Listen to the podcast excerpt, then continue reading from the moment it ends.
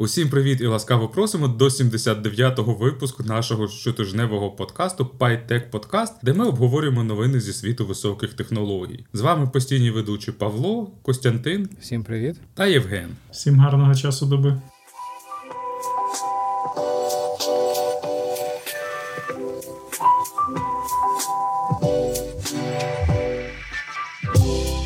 Сьогодні ми обговорюватимемо наступні теми. Підтримка Apple Silicon нарешті з'являється в мейнстрімному ядрі Linux, ChatGPT як навчальний інструмент.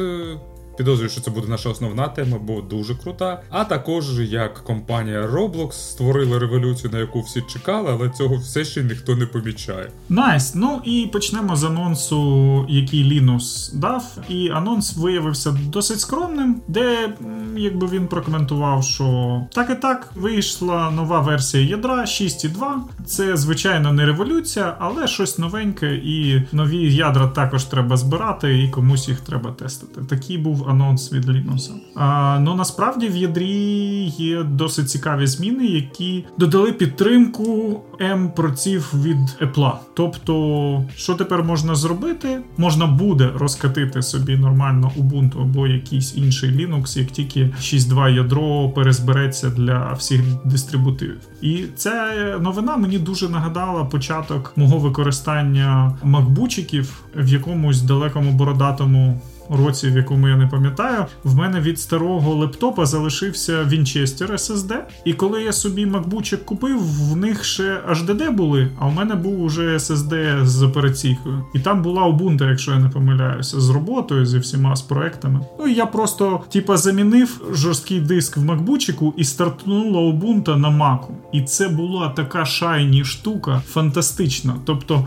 ну ви можете собі уявити, як Acer виглядав якийсь від слова І як на макбукі потім та Ubuntu виглядала. Я ще довго там тиждень або ще десь так ходив і радувався, не хотів накатувати туди macOS. Але є люди, які хочуть це зробити зразу, але не могли вони через проприєтарну архітектуру, яка на нових Apple Silicon використовується. А зараз вони зможуть це зробити. І Основна проблема, я так розумію, для ядра була це GPU на цій архітектурі, тому що графіка нормально не працювала, драйвер зашитий був, але розробники дистрибутиву, про які я ніколи не чув, Asahi Linux, вони зареверсили дрова під е, GPU на цій архітектурі, і це зробила дуже талановита програмістка Аліша Розенвейк, яка в принципі чим і займається, вона пише open source драйвера для різних відюшок і реверсить ці штуки. І мені також дуже сподобалось, як вона описувала наскільки важко було проприєтарні дрова зареверсити від GPU нового, через те, що в MacOS вони використовують не системні коли, такі самі, як в Linux, які використовуються для всіх віддяшок і для всього IO, а вони спеціальний UI-кіт написали в системі зі своїми кастомними командами, який дуже ускладнював реверс. Ну, якби це і безпека для macOS від, скажімо, всіх, хто хотів би залізти в ядро. Але для таких open source ентузіастів це якби велика проблема, тому що API відрізняється кардинально від лінуксового, і там вони нормально проморочилися. І я так розумію, що робота більше року велася, тобто через півроку після релізу М процесорів вони почали, і от тільки зараз коли вже друга генерація вийшла Apple Silicon, вони закінчили роботу над GPU. Ну тут насправді, як на мій погляд, дуже великий профтик Apple.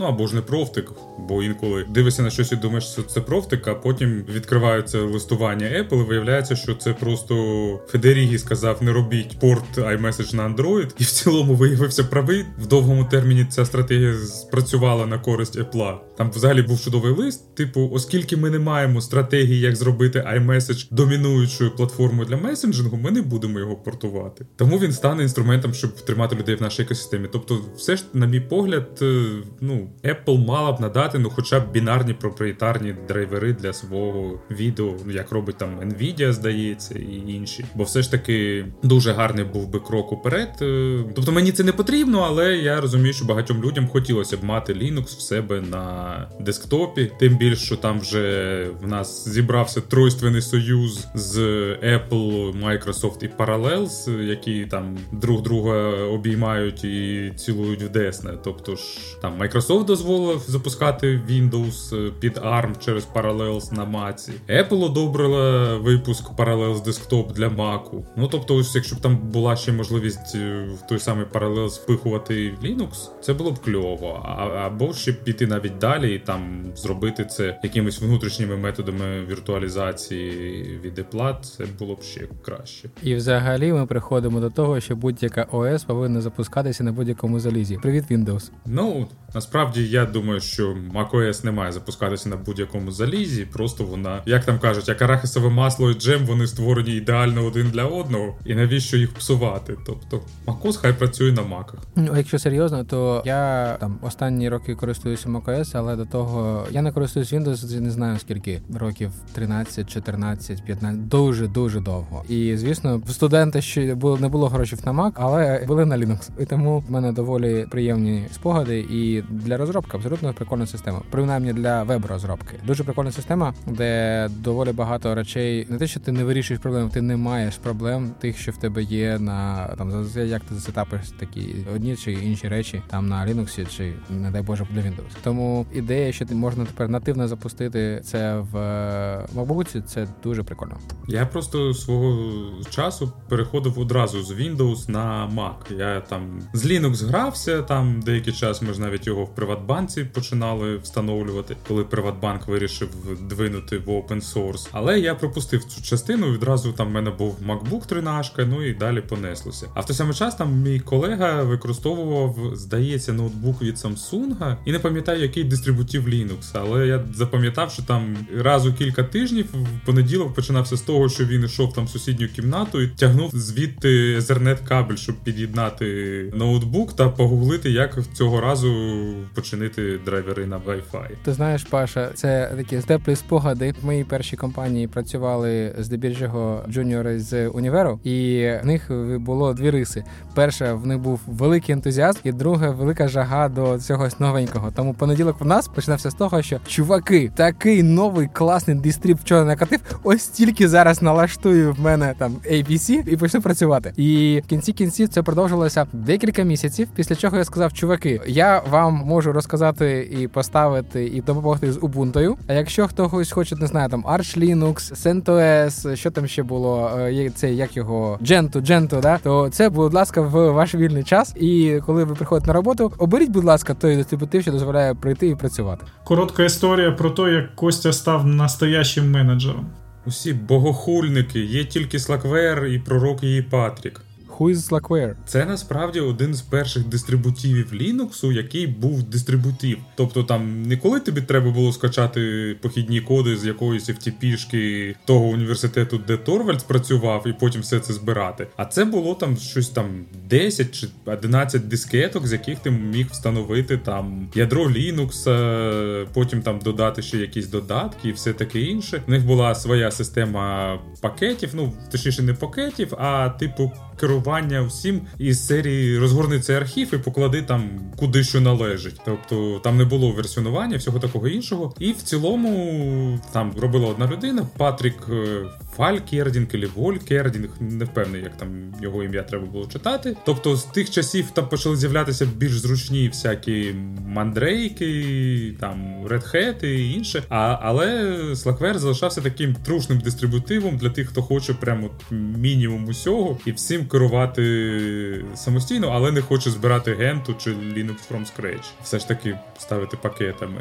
Коли я починав працювати, то таким дистрибутивом був Arch Linux. Це приблизно таке саме, типу, це дистриб, де ти все ставиш сам, але тобі не потрібно, як генту, збирати все з, з похідних кодів. Ну і через таку трушність і доволі суровість Slack, він там трохи жартома став таким мемом, типу, ось єдиний дистрибутив для справжнього чоловіка, а не всі ваші цяцькі пецькі. Я пам'ятаю, що жарти про Ubuntu, їх було стільки, коли воно з'явилося, але реально в кінці кінців там дистриб, яким ми користувалися в компанії, переважно це була таке Ubuntu. Правило було таке: якщо ти не вмієш готувати Linux, то ти готуєш Ubuntu. тому що найкращий дистриб це той, що стоїть в того колеги, тому що він може допомогти тобі з питаннями. В нас були декілька виключень, оце там Arch Linux, Gentoo чи що ще, але здебільшого Ubuntu, тому що реально ти ставиш і не маєш проблем. Там драйвера для відюхи були, да, в бінарниках, але ну, типу, воно типу не розповсюджувалося з Ubuntu, але ти міг скачати сайт Nvidia і вперед. Та й взагалі, я зараз не пам'ятаю, хто започаткував Ubuntu.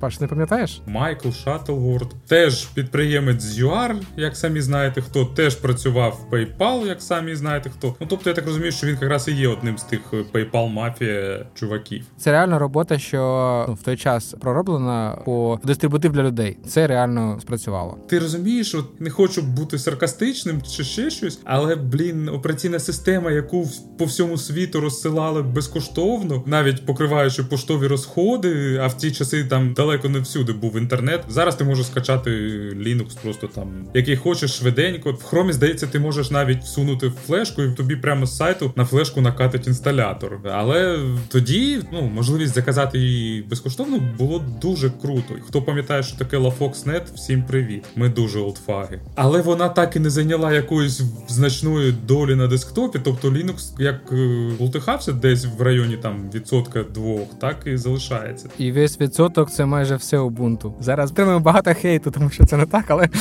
ні, ну я до речі не з Ubuntu починав. Якщо що, я починав з якогось OpenSUSE, потім я спробував Debian, поняв, що це занадто для мого рівня інтелекту і IQ, і перейшов на Ubuntu, і після того, в принципі, у мене весь цикл розробки ділився на то, як виходила нова версія Ubuntu. Я зносив стару, два тижні мучився, поки я весь софт настрою, всі конфіги перезберу, все. І в мене там з часом з'являлася знову нормальна робоча операційна система. І так я від релізу до релізу і жив. Но мені, якщо порівнювати з Віндою, це було просто супер стабільно. Тобто, ти два тижні витрачав на те, щоб все настроїти під себе, і потім воно як годинник працювало по півроку. По року ти собі зовсім не парився. Ніяких не треба, ні антивірусів, нічого. Ну тобто, це для роботи було просто вах. Чесно, я не пам'ятаю якихось таких проблем з Віндою. Тобто, остання версія, яку я використовував, це Vista,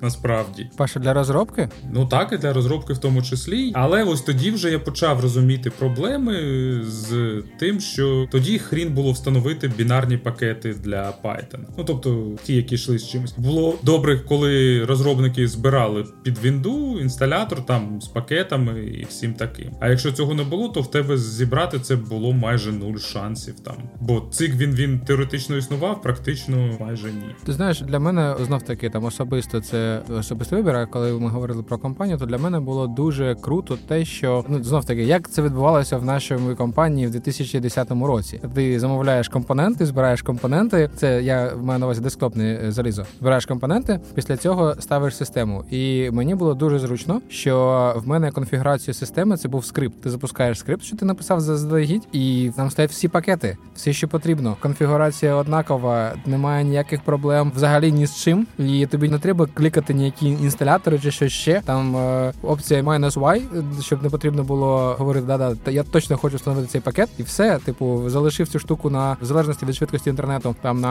півгодини чи півдня, і отримав е, нормально сконфігуровану машину, яку віддав е, наступного дня співробітнику, і все. Ти розумієш, у нас були такі самі сподівання в Приватбанці, тобто, типу, Linux більш захищена система, особливо порівняно з там з 98-м Windows, який багато дещо там використовувався на старих комп'ютерах. Типу, зараз ми все це розкатимо, заріжемо усім права, ну і далі будемо з цим щось робити. Але виявилося, що навіть з максимально зарізними правами є безліч способів, як ушатати собі там все в системі, і люди їх будуть використовувати. Причому в мене жодного пояснення, чому. Бо, наприклад, в ASP Linux був на екрані логіну КДЄшного, там був. Справа знизу перемикач локалі, тобто ти міг там змінювати локаль. І вони лізли туди і обирали там щось. Arabic?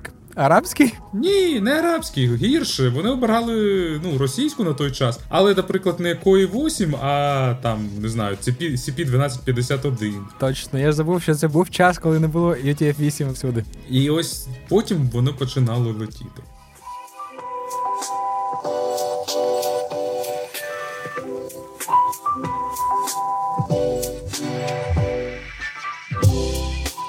Повернемося до сьогоднішнього часу і зазирнемо в майбутнє. І хочемо поговорити про статтю Ітана Моліка. Це е, викладач Wharton School of е, Wharton School. і вивчає він entrepreneurship and innovation. І в своєму викладанні він почав вимагати від студентів, щоб вони використовували чат GPT. з думкою, що типу це з нами в будь-якому разі, і немає сенсу забороняти калькулятор. Тобто сьогодні ми всі розуміємо, що це ну абсурдно, але там, коли ми навчалися в школі школі, як Паш сказав, ми олдфаги, то калькулятори дійсно забороняли. Сьогодні забороняти чат GPT немає сенсу, і в нього весь курс е, побудований навколо того. Ну звісно, курс він не про чат GPT, ж курс про якісь там конкретні теми, але е, використання чат GPT було регламентовано, типу, як його використовувати, там щоб побачити як переваги, так і недоліки. В нього там є цікаве спостереження, що якщо ти просто кидаєш assignment в чат GPT, то ти отримуєш там, типу, C-level essay, ну типу, не дуже щось прикольне але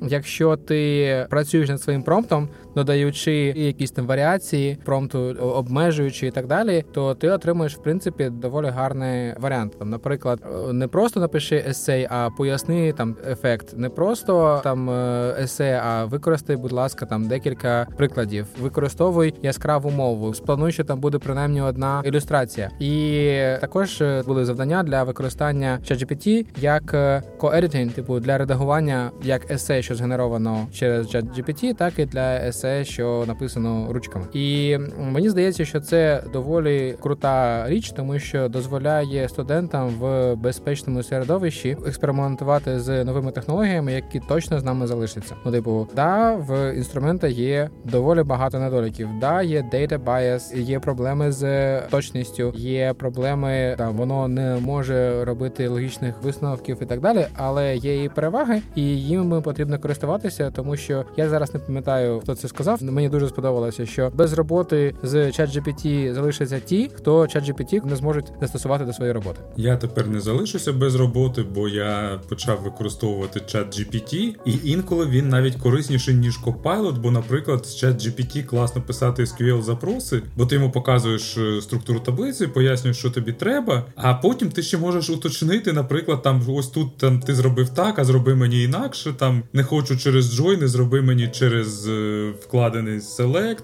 або через як там називається віртуальна таблиця, яку ти селектом складаєш, а потім по, по ніші да. робиш запити. Тобто, а підкажи мені, як додати тут, які індекси мені потрібно, щоб оптимізувати перформанс. І, будь ласка, тепер напиши це як один SQL скрипт, який мені створить таблицю індекси, і потім цей запит. Тобто, насправді класно, трохи йде за межі Copilot і допомагає в цьому стані. Але повертаючись до основної теми, дуже смішно, що інновація в тому, що викладач інновацій вчить студентів за допомогою інновацій. Ну там прикольно. Насправді там чувак досить хитро. Тобто, я коли теж топік читав, то мені здалося, що мало того, що чувак ну сам експериментує з чатом GPT, там пробує його в наукових цілях використовувати і так далі. Ну прикольно, що він аудиторію студентів поділив, різні задачі їм давав і аналізував е, вихідні результати їх. І він досліджував оптимальну стратегію роботи з чату GPT для того, щоб максимально високі кваліті робіт на виході мати. Ти поняв? Тобто він не тільки якби студентів вчив з GPT працювати, і там не чисто академічно, він ж сам оптимальні шляхи роботи знаходив для себе як дослідник. Як завжди, в гарних преподів. Тобто, ти, коли в аспірантурі пишеш статті, то вони стають частиною кандидатської дисертації твого керівника.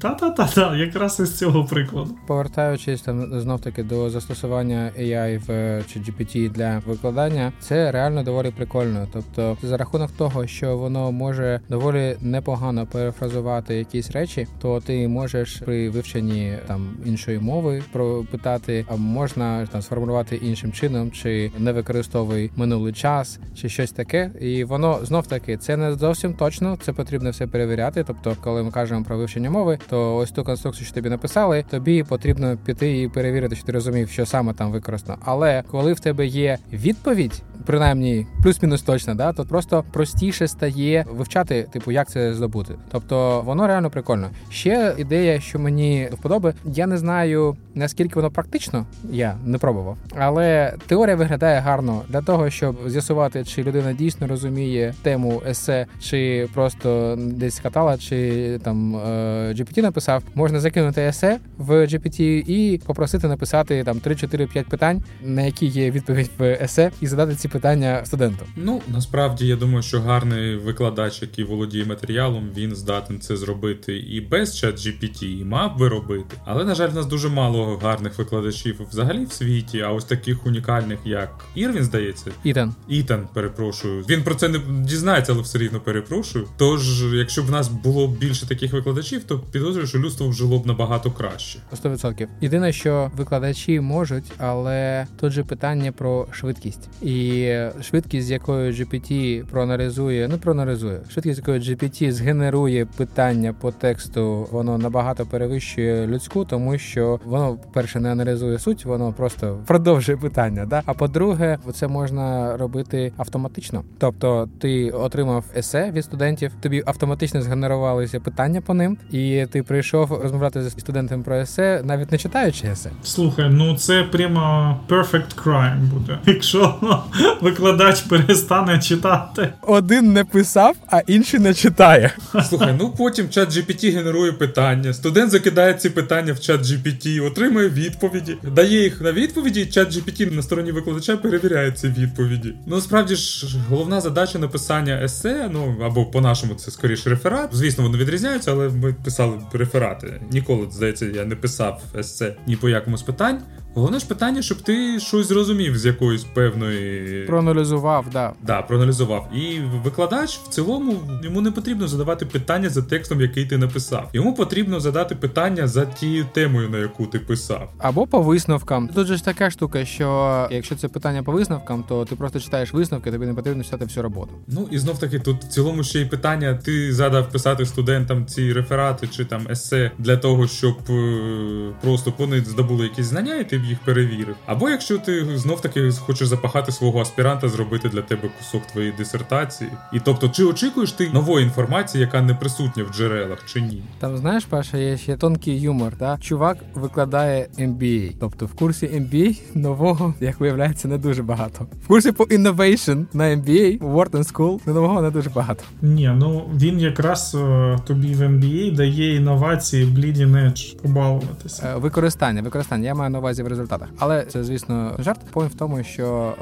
е, мені здається, ми обговорювали вже на минулому чи позаминулому подкасті. Приклад, коли чат GPT здала нормально екзамен по MBA, надаючи відповіді на питання. Одне з припущень полягає в тому, що ну питання вони доволі типові. Це не інженерне питання. Спроектуй мені деталь з такими то параметрами. Це питання, що будемо робити, скільки людей будемо звільняти, який в нас буде прибуток і так далі. Вони не є настільки унікальними, і для них є доволі типові рішення. Ну я маю на увазі в курсі MBA. Ну до речі, це одне з тих використань, яке е, я бачу, от чому чат GPT може бути корисним. Через те, що ти завжди самий мейнстрімну відповідь отримуєш. Якщо ти не займаєшся тюнінгом відповіді, то по дефолту ти отримуєш саме в лоб, типа широку точку зору, яка є, і масову. І це досить класно, бо ти зразу бачиш, окей, наскільки твоя позиція корелює з тим, що ти бачиш. Ну тобто, вона такі для social досліджень досить зручний інструмент. Я хочу повернутися швиденько до використання GPT для кодогенерації. В мене є просто супер приклад. З одного боку він геніальний, з іншого боку, він цікавий. Геніальність полягає в тому, що як людина, що не пише на апскрипт для Google спрешитів кожного дня, я звісно API не знаю. Типу JS я знаю, а функції ні. Тому, коли ти просиш GPT написати тобі якийсь код для автоматизації, в моєму випадку це була давайте ми зробимо розсилку по списку людей. Ну воно написало в принципі нормальний код. Він мав би навіть працювати, якби ти дав там пермішн на Gmail і так далі. Там інша справа, що GPT навіть на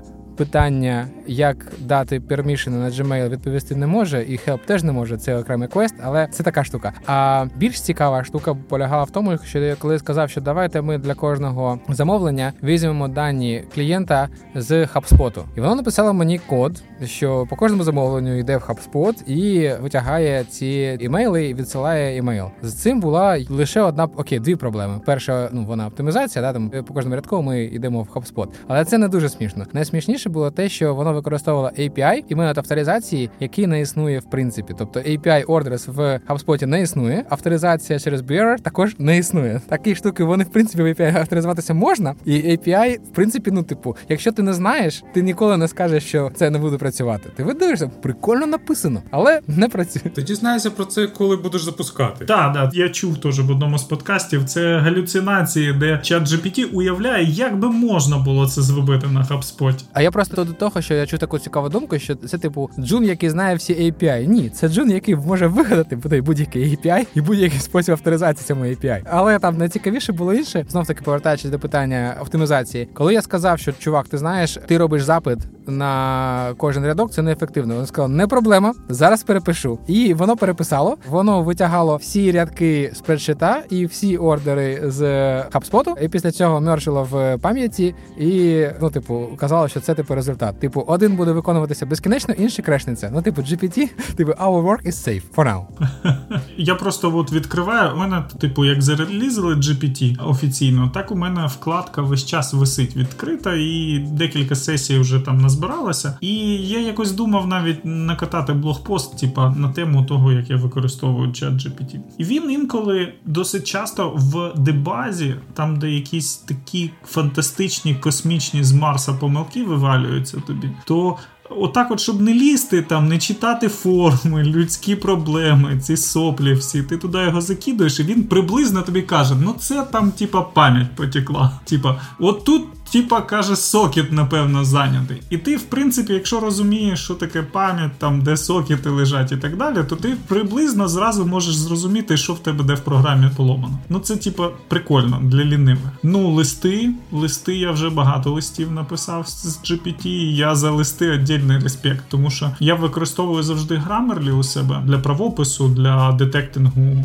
стилістики листів і так далі. Но чат GPT з файнтюнінгом якщо ти його там підправивши, то він набагато краще це все роляє. Но при цьому при всьому є такі топіки, в яких він безсильний, він не може ні листа написати, нічого зробити. Де є оці космічні його галюцинації, де він видумує свій якийсь синтаксис. Я сьогодні забурився в докер і пробував під m процесор зібрати стару версію Postgres. Мені треба було 10-та. І ніхто не випустив докер імідж для армів, на жаль, для такої старої бази. І я там, в общем, питався курити, як це все перезібрати. І він мені такий на все супора команду дає з флагами, зі всім. І воно виглядає дійсно як докер конфіг, вроді би. Все вроді нормально. Пробуєш запускати, все крешиться. Кажеш, друже, що ж ти мені дав? От помилки. Він такий, не вопрос. Зараз все переписав, переписує ще раз.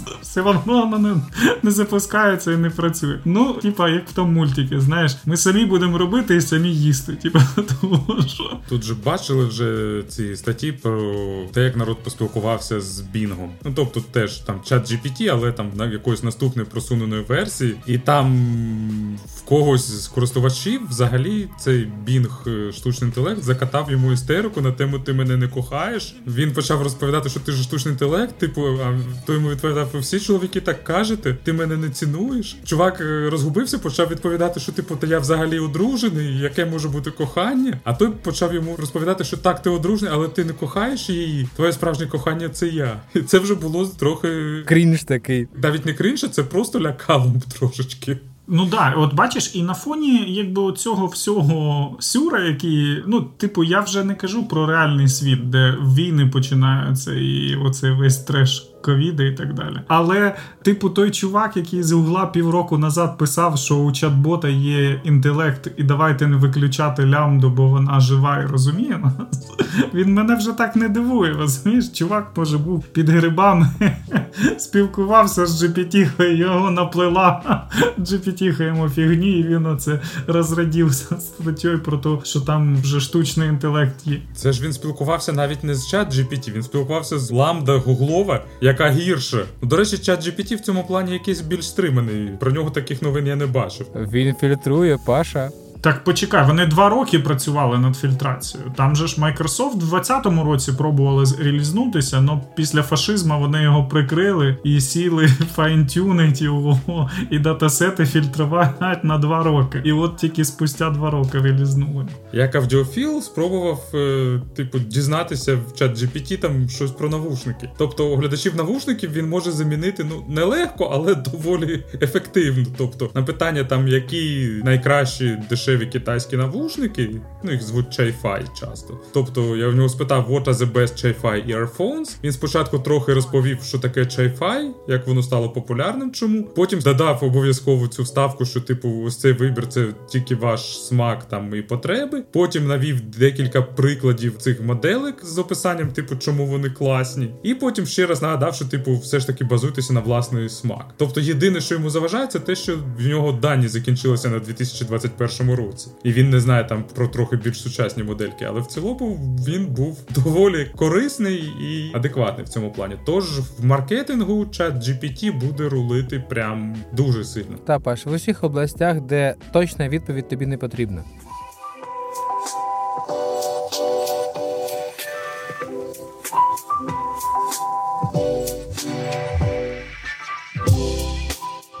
У нас є компанія Roblox. Ми її дуже засуджуємо через те, що вона продовжує працювати на Раїсі.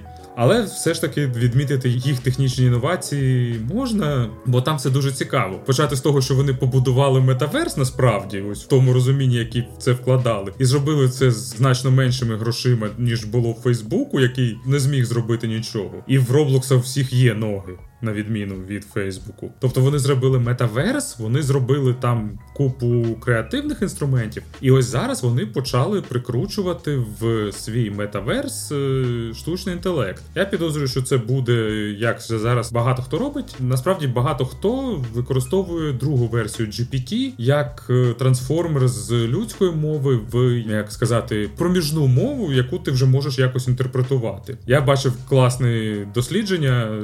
Пацани вдається, десь в Нідерландському університеті займаються крутими речами. Вони створили конвертор з людської мови в рівні Супер Маріо. Тобто вони там опис, чого хоче людина, скармлюють GPT, трохи дотюнінговано другої версії, а той видає на виході там за допомогою ASCII кодів створені рівні. Причому він слідкує за тим, щоб їх можна було пройти там рівнем складності, всього такого іншого. Тобто, і багато хто це використовує, от в тому числі і Roblox, тобто людина описує, що вона хоче, а GPT GPT, скоріш за все, друга версія, бо третя для цього просто занадто. Це перетворює в якісь умовні команди, які вже інтерпретуються конкретним клієнтом. І ось насправді в Роблоксі цільова аудиторія, якого діти, це взагалі буде кілер фічою. Я взагалі вважаю, що створення контенту за допомогою просто опису його і файнтюнінгу, типу, окей, хочу не такий, не таку саблю, а іншу саблю, не залізну, а золоту, і що змінює, навіть якщо це не дуже точно, це взагалі топчик, тому що це знов таки та область, де точність не потрібна. Тобто це не інженерія, де тобі потрібно абсолютно точно порахувати з повним розумінням, промоделювати і так далі. А це якась там шабля там якогось персонажа в світі, і немає дуже великої різниці, там, типу, якого вона розміру, типу співмірна, і все окей. Хотів флешбек старенький зробити на пару років назад, коли теж з другою версією чата GPT релізнули гру, де ти в текстовому форматі, якби в безкінечній кастці спілкуєшся з е, мовною моделлю. І я якось так підзалив цю штуку. Ну от вона тоді галюцинувала конкретно.